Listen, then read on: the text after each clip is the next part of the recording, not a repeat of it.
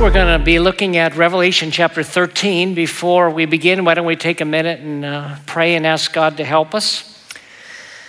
Heavenly Father, we do celebrate the fact that you've revealed yourself and your plans in your word. And, and we just are grateful to you for that. And yet we acknowledge as we read, especially the book of Revelation, that it's hard to understand. And we ask you for insight and wisdom. And especially as we draw closer to that day, Lord, we just pray that we would have a real conviction about, about how to live and, and exactly how these things are going to unfold. We just need your grace and your understanding. And we ask you to give us that, we pray in Jesus' name. Amen. Last week, we talked about the fact that in Revelation chapter 12, we read that the devil went after Israel, that he's been trying to destroy Israel throughout history, and how again he tried to kill Christ uh, and actually succeeded, although he tried to do it at Jesus' birth. Uh, he didn't succeed until Jesus was an adult and how Jesus went up to heaven. But Satan has always been after the Jewish people, the Jewish nation. And so the question should be raised why? Why is it that throughout the pages of the Bible we read that, the devil has been after Israel and has used various world nations of the past to try to wipe them off the globe completely? And I think there are a few reasons why Satan has gone after the Jewish people. Number one is I think Satan has always gone after God's people those who are his chosen ones. And so I think whether it's Christians or, or believers of past generations, I think the devil has always gone after us. But when it comes to Israel, Israel has always been a part of God's eternal plan. And so, if Satan had succeeded in getting rid of Israel, a lot of the prophecies that we read about in the Bible would not be able to be fulfilled. For example, if Satan has succeeded in destroying Israel with, through the Babylonians or the Persians or some of these other groups, then the Messiah, Jesus, could never be born. And if, if Satan has succeeded in killing Jesus as an infant, he could never have become the Savior of the world. And so you might wonder well, why does Satan continue to go after the Jewish nation? I mean, when you think of, of Germany, how they tried to exterminate all the Jewish people, and obviously, the devil is behind that. But why is he trying to do that? Well, because there are more prophecies that need to be fulfilled that are involving Israel. And if Israel can be destroyed, then a lot of the things that are still prophesied that need to take place will not be able to happen. For example, we know from the book of Revelation that 144,000 Jewish people are going to be preserved to be part of Christ's millennial kingdom. But what if the devil were successful in working through the Antichrist and they were able to kill all the Jewish people? Well, then this prophecy could never be fulfilled. And so Satan has always been against the nation of Israel. And these days, I think the, uh, the whole world, in a sense, is against Israel. Um, they're alone over there, and you, you might wonder again, why is he trying to destroy Israel now? Well, there, there are these other prophecies that need to be fulfilled in the future. One thing I know, even as Christians, we may not agree with everything that Israel does, but what we know for sure is that Israel wins in the end. And I'm convinced that the prophecy or what, what God told uh, Abraham in the Old Testament is still true that those who bless Israel will be blessed and those who curse Israel will be cursed. They figure prominently in God's eternal story, and therefore they've always had a bullseye on their back by the devil. Now, chapter 12 focused on how the devil works through this 12 or 10 nation confederacy to accomplish his purposes in the end time. I also mentioned that, that chapter 12 talked about how Satan worked through kingdoms of the past to destroy Israel. When you get to chapter 13, we find a description that looks very, very similar to chapter 12. Only chapter 13 is describing an individual that we call the Antichrist. And so, just like in the Old Testament, I'm sorry, in uh, Revelation chapter 12, the devil worked through nations to accomplish his purposes. And so, he's depicted in that early on in chapter 12 as being a beast that has seven heads and ten horns. When you get to chapter 13, we find another beast that is described in a similar way, and it's because the Antichrist is going to work through the same governmental system. And so the beast of 13 is very similar to 12, and yet they're different. Now let's begin reading in Revelation 13, beginning in verse 1, where we read And I saw a beast coming out of the sea. He had ten horns and seven heads. On his horns were ten diadems or crowns, and on his heads were blasphemous names. The beast I saw was like a leopard, his feet were like a bear's, and his mouth was like a lion's mouth. The dragon gave him his power, his throne, and great authority. Now let's stop for a moment and talk about this. The beast in this particular vision is seen as coming out of the sea. And in biblical uh, symbolism, the idea of sea almost always represents the Gentile nations. And so the implication here is that this Antichrist, this final world leader, is likely not going to be from the Jew, a Jewish background, but rather from a Gentile background. In Revelation 17 and 15, we see this description of what the waters represent. We read, He also said to me, The waters you saw where the prostitute was seated are peoples, multitudes, nations, and languages. And so this world leader is going to come out of the Gentile peoples of the world.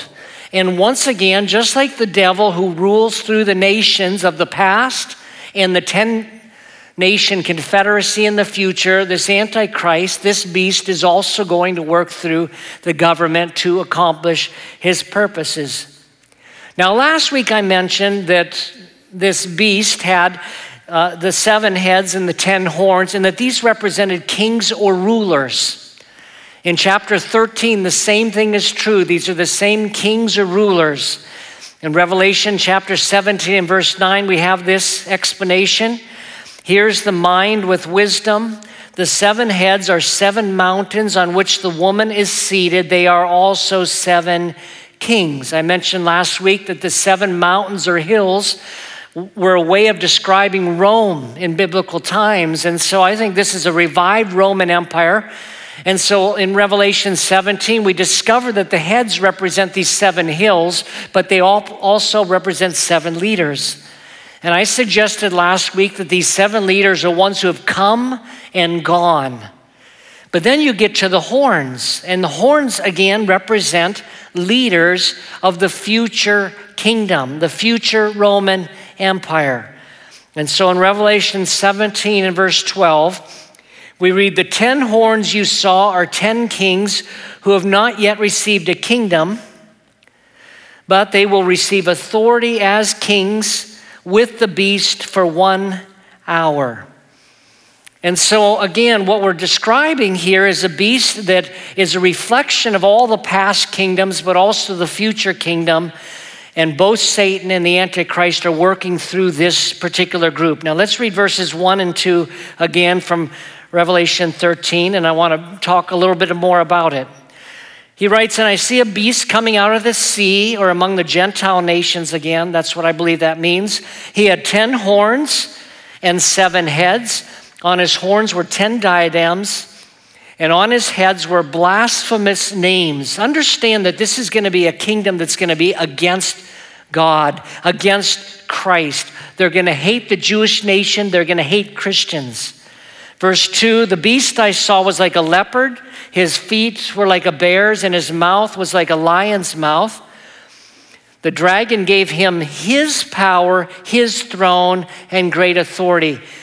You realize here what's happening is that the devil is possessing this individual, giving him fully his power, his throne, and a tremendous amount of great authority. But also notice that the way in which these heads are described, or this beast is described, is like some of the animals that we read about in the Old Testament. And so, once again, this ties in with what Daniel wrote about. In the Old Testament book of Daniel, we discover that the leopard represents Greece, The bear represents the Medes and the Persians, and the lion represented Babylon. And therefore, this Antichrist figure is someone who is somehow connected with all of those groups, plus, he leads this last group. He's like a leopard, he's to be fast. His feet are to be like a bear's, which I think is a reference to the destruction that he's to cause. And then his mouth is described as being like a lion, which I think is a reference to his godless and blasphemous things that he's going to be talking about. Now, all of this came out of this imagery, again, came out of the Old Testament with Daniel. And I want us to look there for just a little bit in Daniel chapter 2. We read in the Old Testament book of Daniel that the, the king Nebuchadnezzar, who I believe was the first world leader, the king Nebuchadnezzar had a dream. And in his dream, he saw a statue. And the head of this statue was solid gold. And in his dream, the shoulders and the arms of this statue were made of silver. And the belly and the thighs of this statue were made of bronze.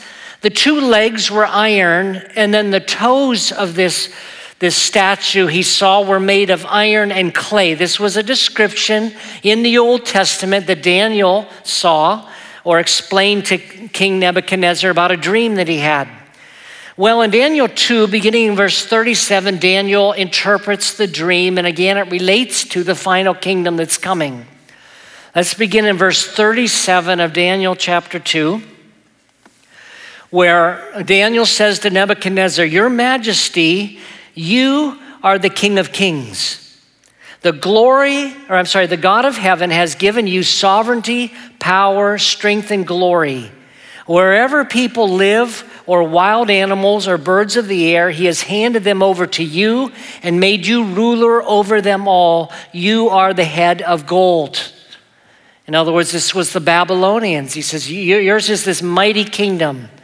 Verse 39 After you, there will arise another kingdom inferior to yours, and these were the Persians. And then another, a third kingdom, and this was the Greek empire of Alexander the Great, which was made of bronze which will rule the whole earth. A fourth kingdom will be as strong as iron, as iron crushes and shatters everything, and like iron that smashes, it will crush, crush and smash all the others. This is the Roman Empire. Verse 41 You saw the feet and toes partly of potter's fired clay and partly of iron. It will be a divided kingdom, though some of the strength of iron will be in it. You saw the iron mixed with clay, and that the toes of the feet were partly iron and partly fired clay. Part of the kingdom will be strong, and part will be brittle.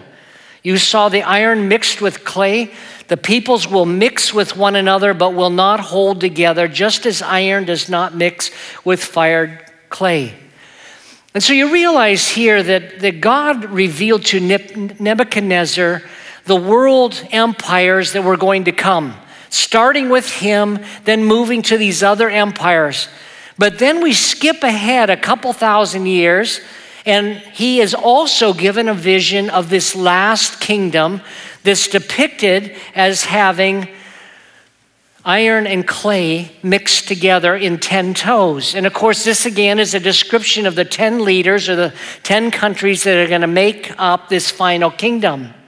Also, the fact that it's made of iron and clay suggests that iron was representative of Rome. And so, once again, we draw this conclusion that this is somehow a revised Roman Empire.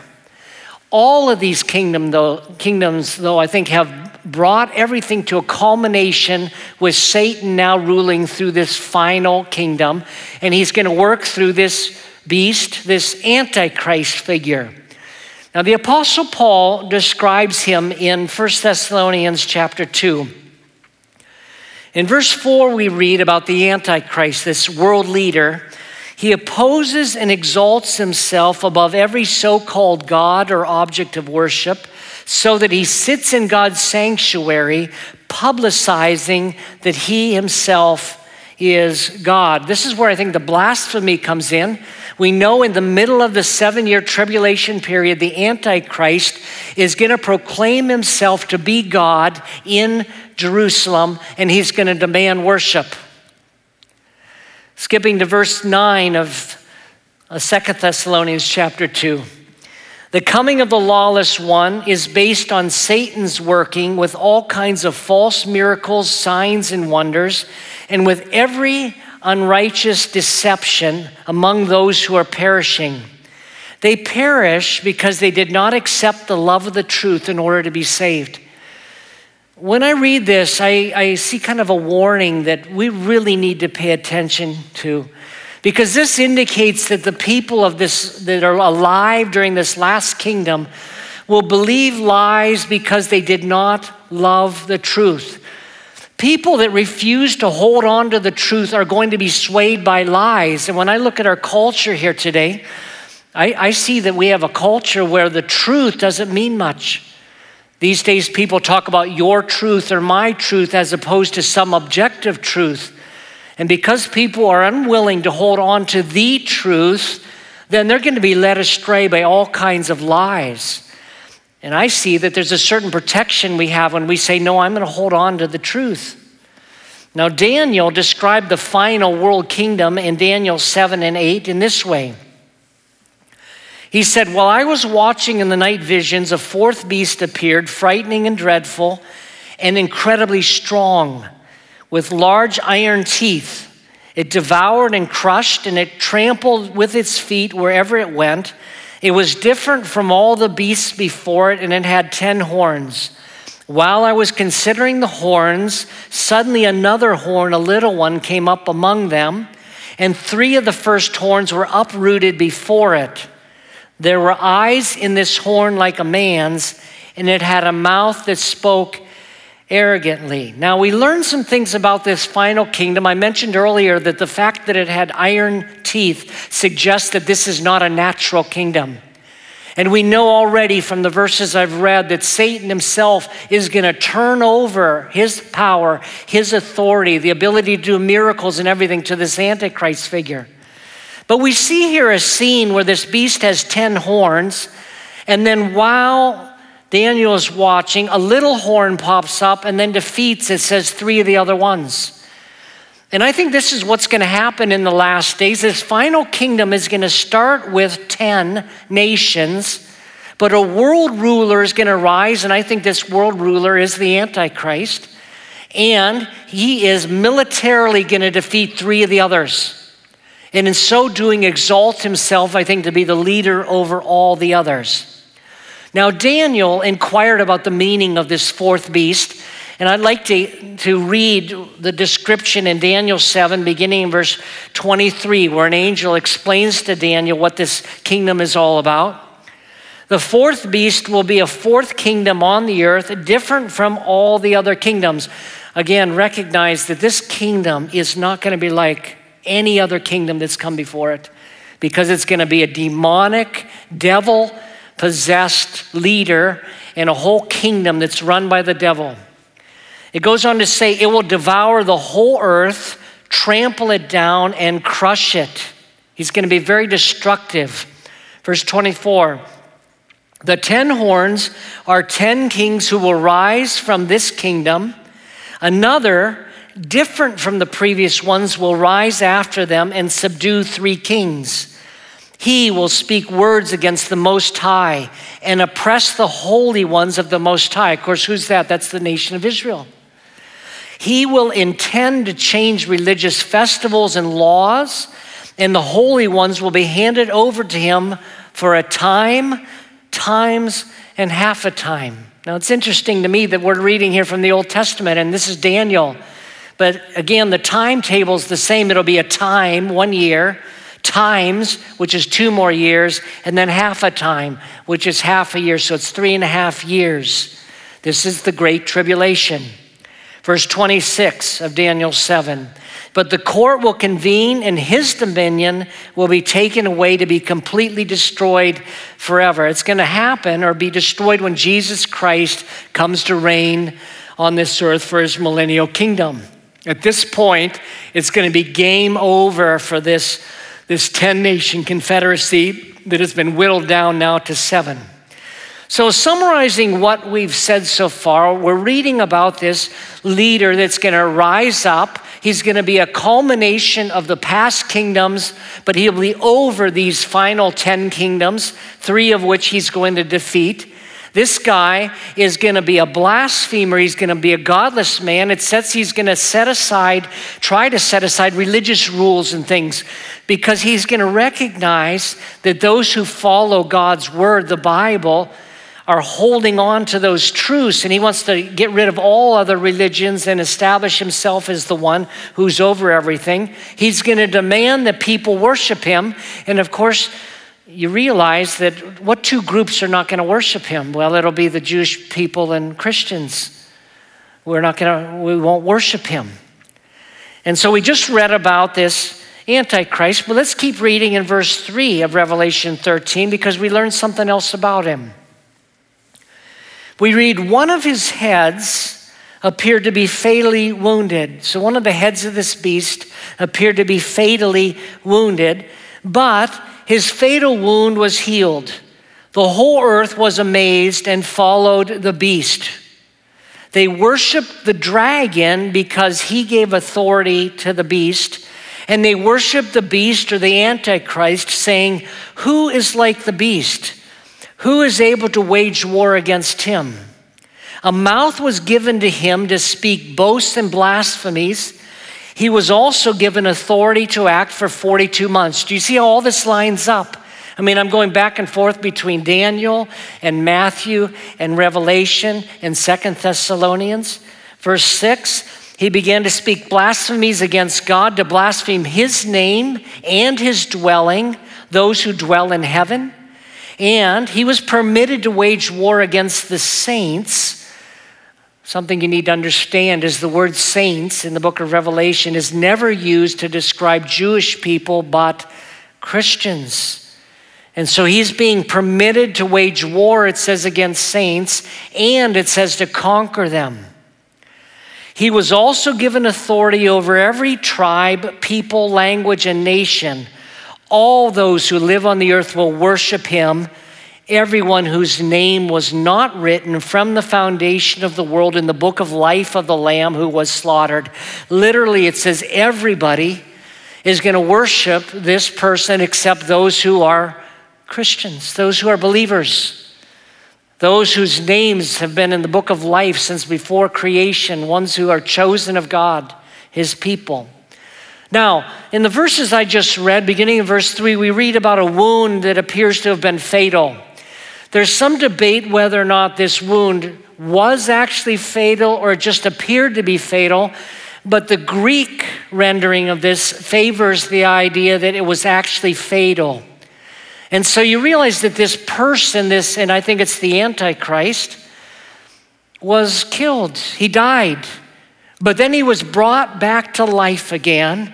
And it's on the basis of that miracle that the whole world is going to say, we need to worship him now the one who has been brought back from the dead.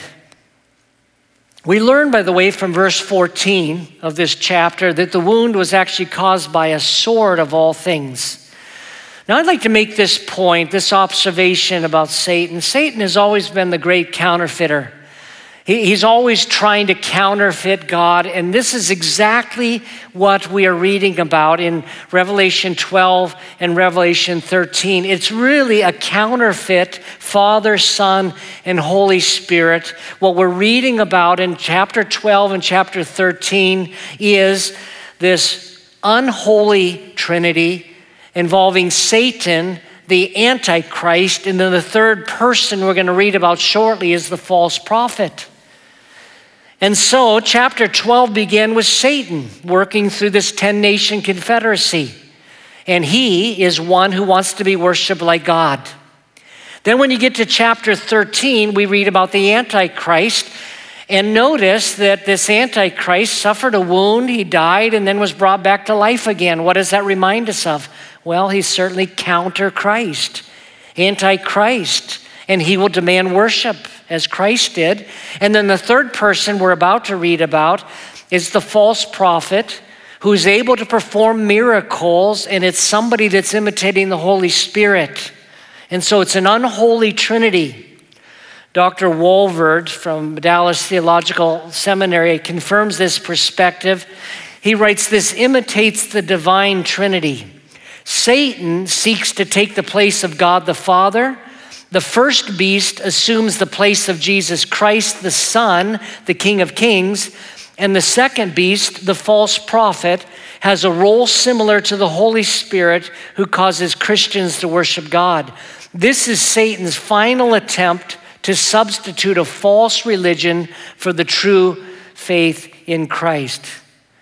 And so this is an unholy trinity, but once again, there are two groups that will not worship this, this antichrist or the devil. One is will be the Jewish nation. Their entire history was to worship the one true God.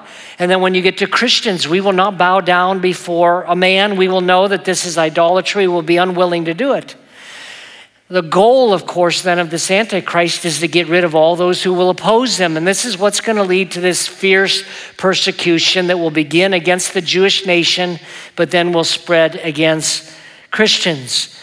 This will be a particularly hard time. Now, in a minute, we're going to see that when the devil doesn't succeed at wiping out Christians and Jews, He's going to come up with another tactic to get control of the people through the economy. We'll talk about that in a minute. But realize that uh, if, if to the degree that we're here, if Christians are here during this time, it is going to be uh, the, the, worst time since the beginning of humanity. In verse uh, 9 of Revelation 13, we read, If anyone has an ear, he should listen.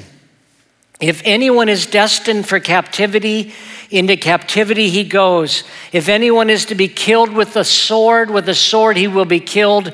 This demands the persecution or perseverance, I'm sorry. This demands the perseverance and faith of the saints. There's that word again. Saints is applied toward Christians. What is this saying here?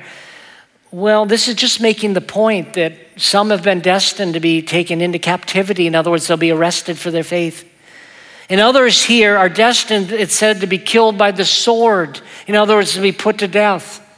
Regardless of which group you may be in when this happens, we're told here that we need to persevere, that we're going to need perseverance and strong faith during this season. The encouraging thing is that Christians who remain steadfast and who are alive during this time are going to be rewarded in some very special ways that we read about later in the book of Revelation here. Now, let's continue reading here in Revelation 13, where we come to a second beast, which is really the third beast. In other words, chapter 12 began with a beast, and that was Satan working through the governments. Then, chapter 13 began with a second beast. It's the Antichrist working through the same governments. Now we come to another beast, beginning in verse 11 of chapter 13.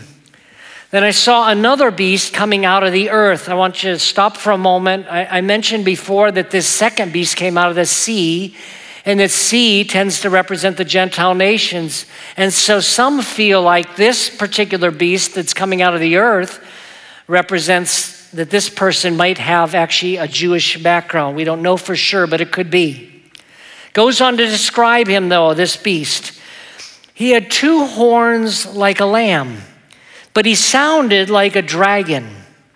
He exercises all the authority of the first beast, the Antichrist, and on his behalf, and compels the earth and those who live on it to worship the first beast whose fatal wound was healed. This is why earlier, by the way, I said that I think this is the Antichrist who died and came back again, the Antichrist, who had a fatal wound and then it was healed.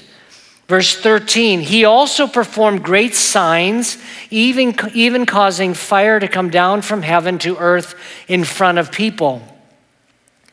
He deceives those who live on the earth because of the signs that he is permitted to perform on behalf of the beast, telling those who live on the earth to make an image of the beast who had the sword wound and yet lived. the horns on this beast, it says it had two horns like a ram or a lamb. This should immediately call to our mind the religious sacrificial system. Again, I think this is someone that's representing the false prophet or it's illustrating the Holy Spirit, an unholy spirit. He is going to be over the false religious system that's going to be used in conjunction with the economic system to get control over the whole world.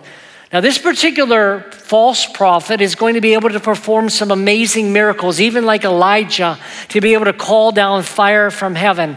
And people are going to be deceived by his miracles. Now, I want to remind you of something we talked about in the first half of the book that in Revelation chapter 11, we read about a couple prophets who are found in Jerusalem, apparently at the, the wall there in Jerusalem, and they're prophesying, and it says that they prophesy for how long? Three and a half years. These same two prophets are going to be prophesying during the same period of time for three and a half years, and they're able to perform miracles as well. And so understand that this last kingdom, there's going to be a lot of, of the miraculous happening. And the world is going to be deceived by the miracles of the Antichrist and the false prophet. But we need to pay attention to these two prophets because I think that those two prophets that are of God, that are preaching in the last days, are preparing the world to hear the final gospel presentation so that they might put their trust in Christ.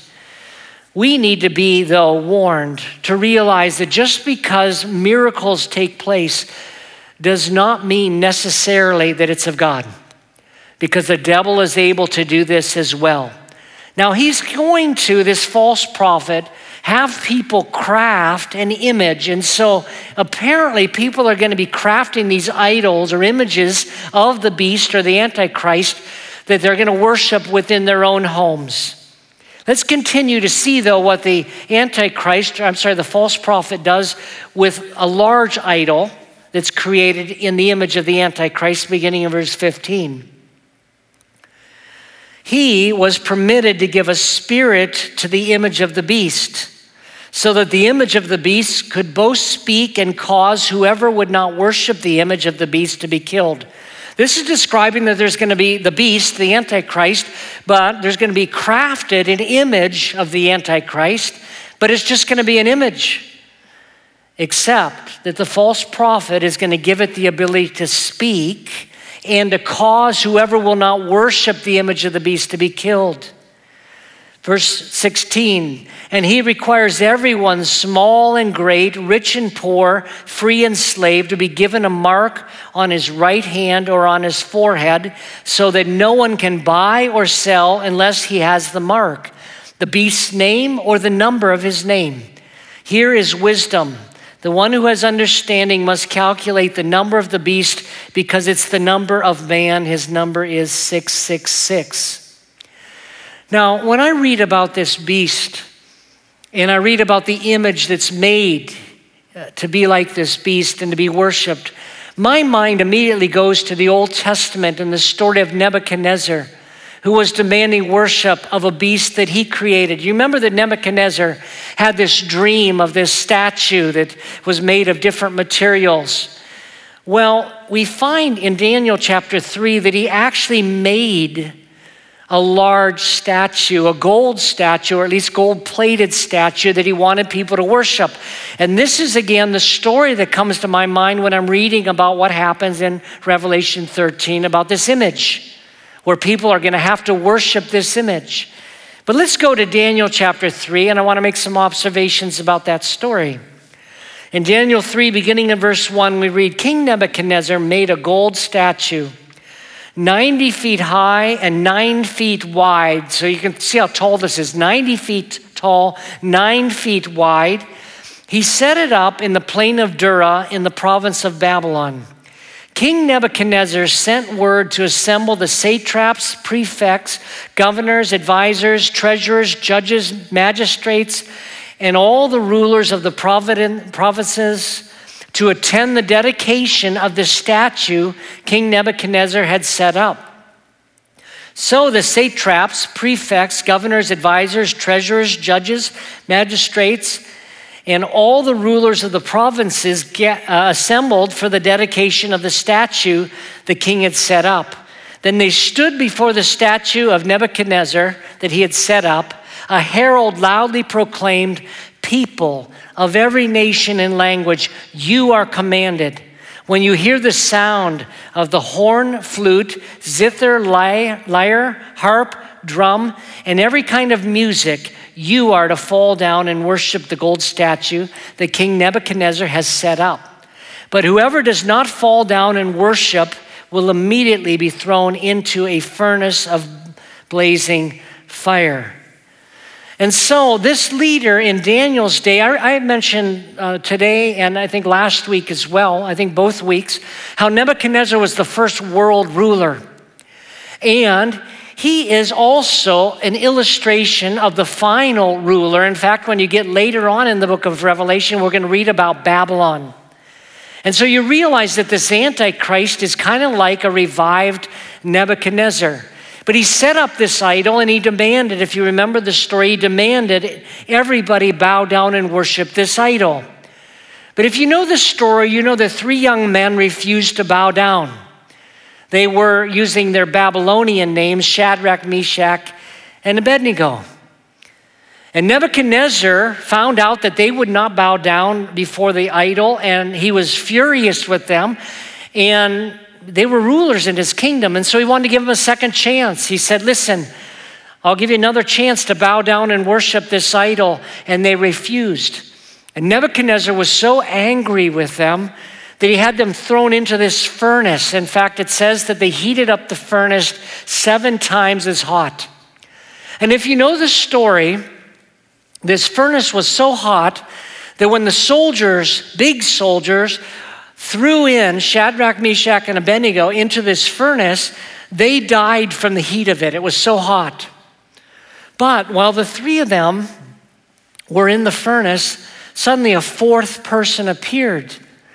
Nebuchadnezzar was called, and Nebuchadnezzar asked the question Weren't there three people thrown in the furnace? Yet I see four, and one of them is like a son of the gods. Well, we find a story, a wonderful story of how I believe Jesus himself protected Shadrach, Meshach, and Abednego.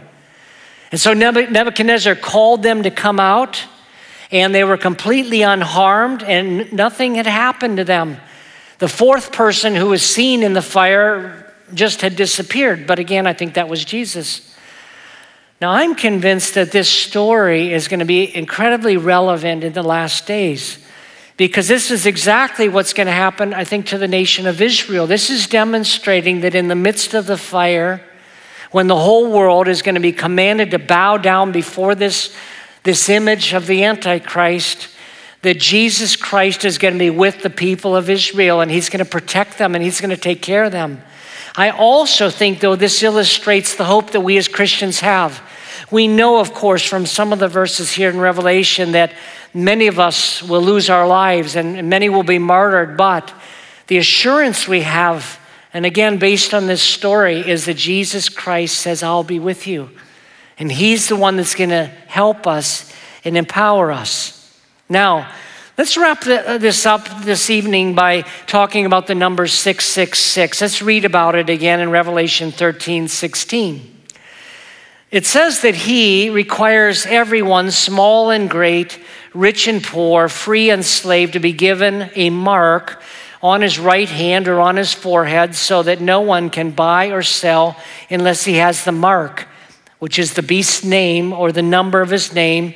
Here is wisdom. The one who understands must calculate the number of the beast because it's the number of man. His number is 666.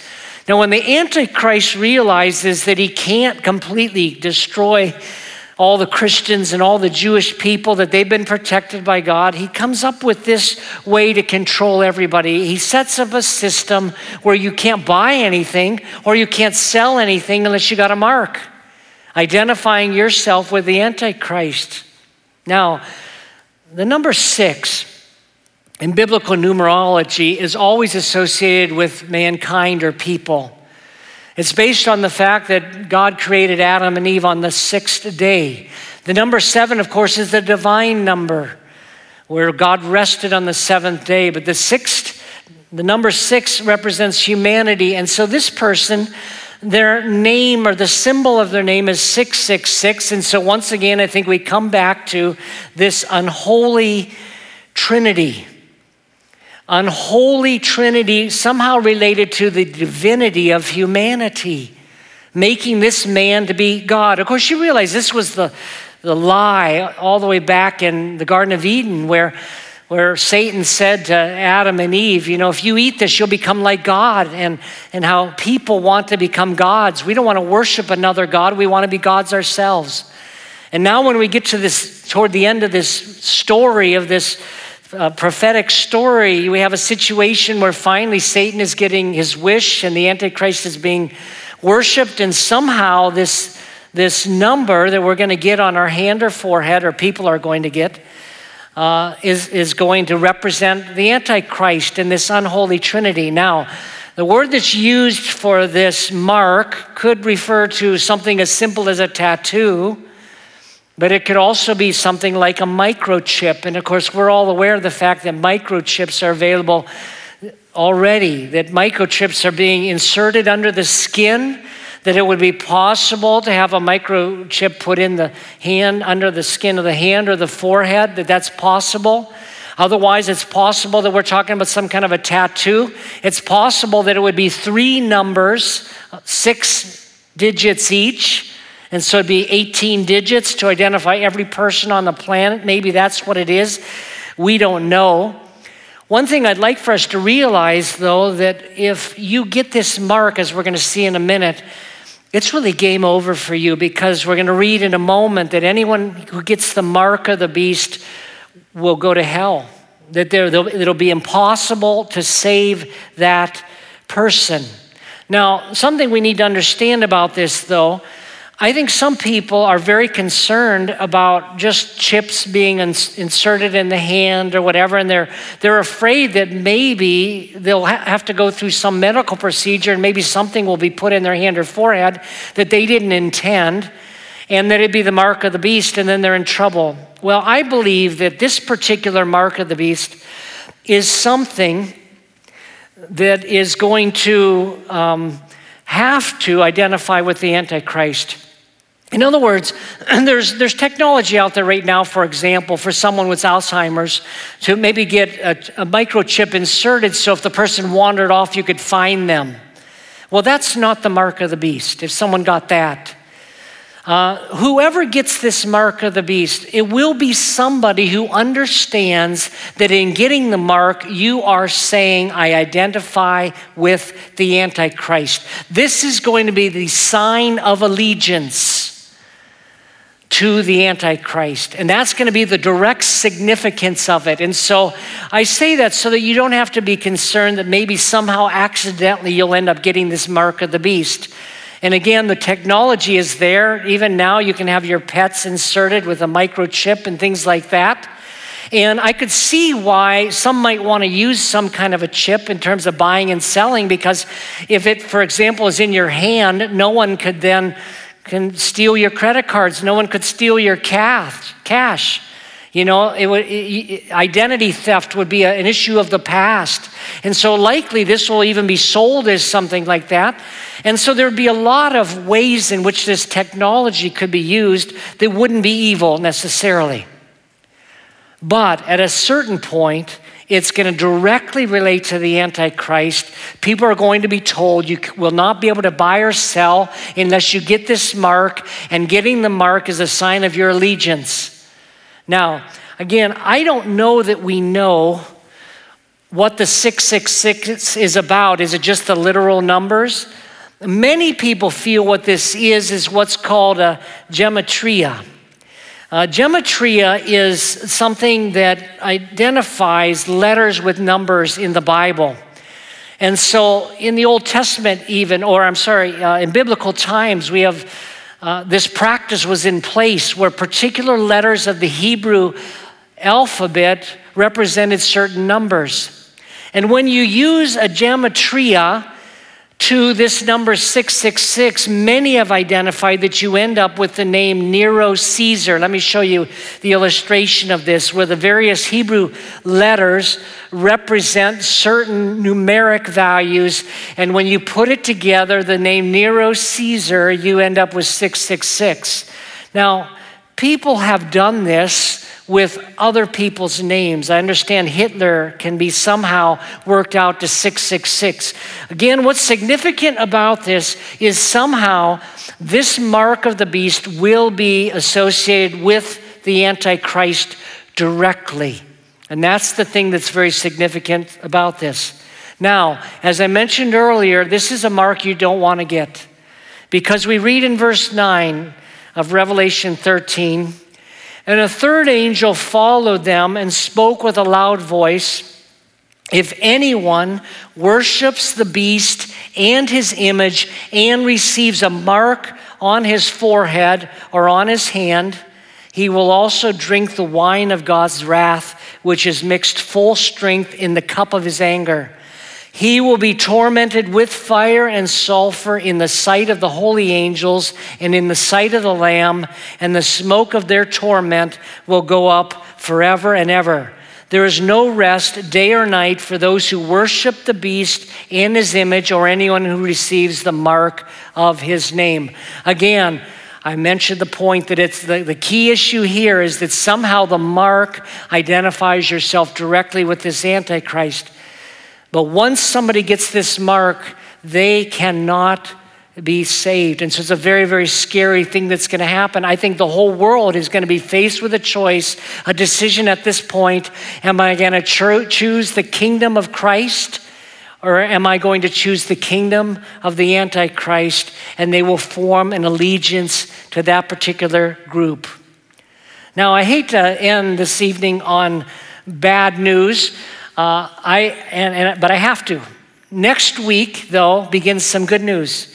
In the next chapter, chapter 14 and chapter 15, I think as well, will provide some encouraging news, uh, something that we have to look forward to.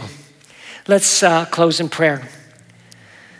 Father, we're grateful that we know you. We're grateful for your son Jesus, who died in our place and for our sin so that through faith in Him we can have eternal life. And we know whose kingdom we're a part of. That when we put our trust in Jesus, we are transferred from the kingdom of darkness into the kingdom of your Son.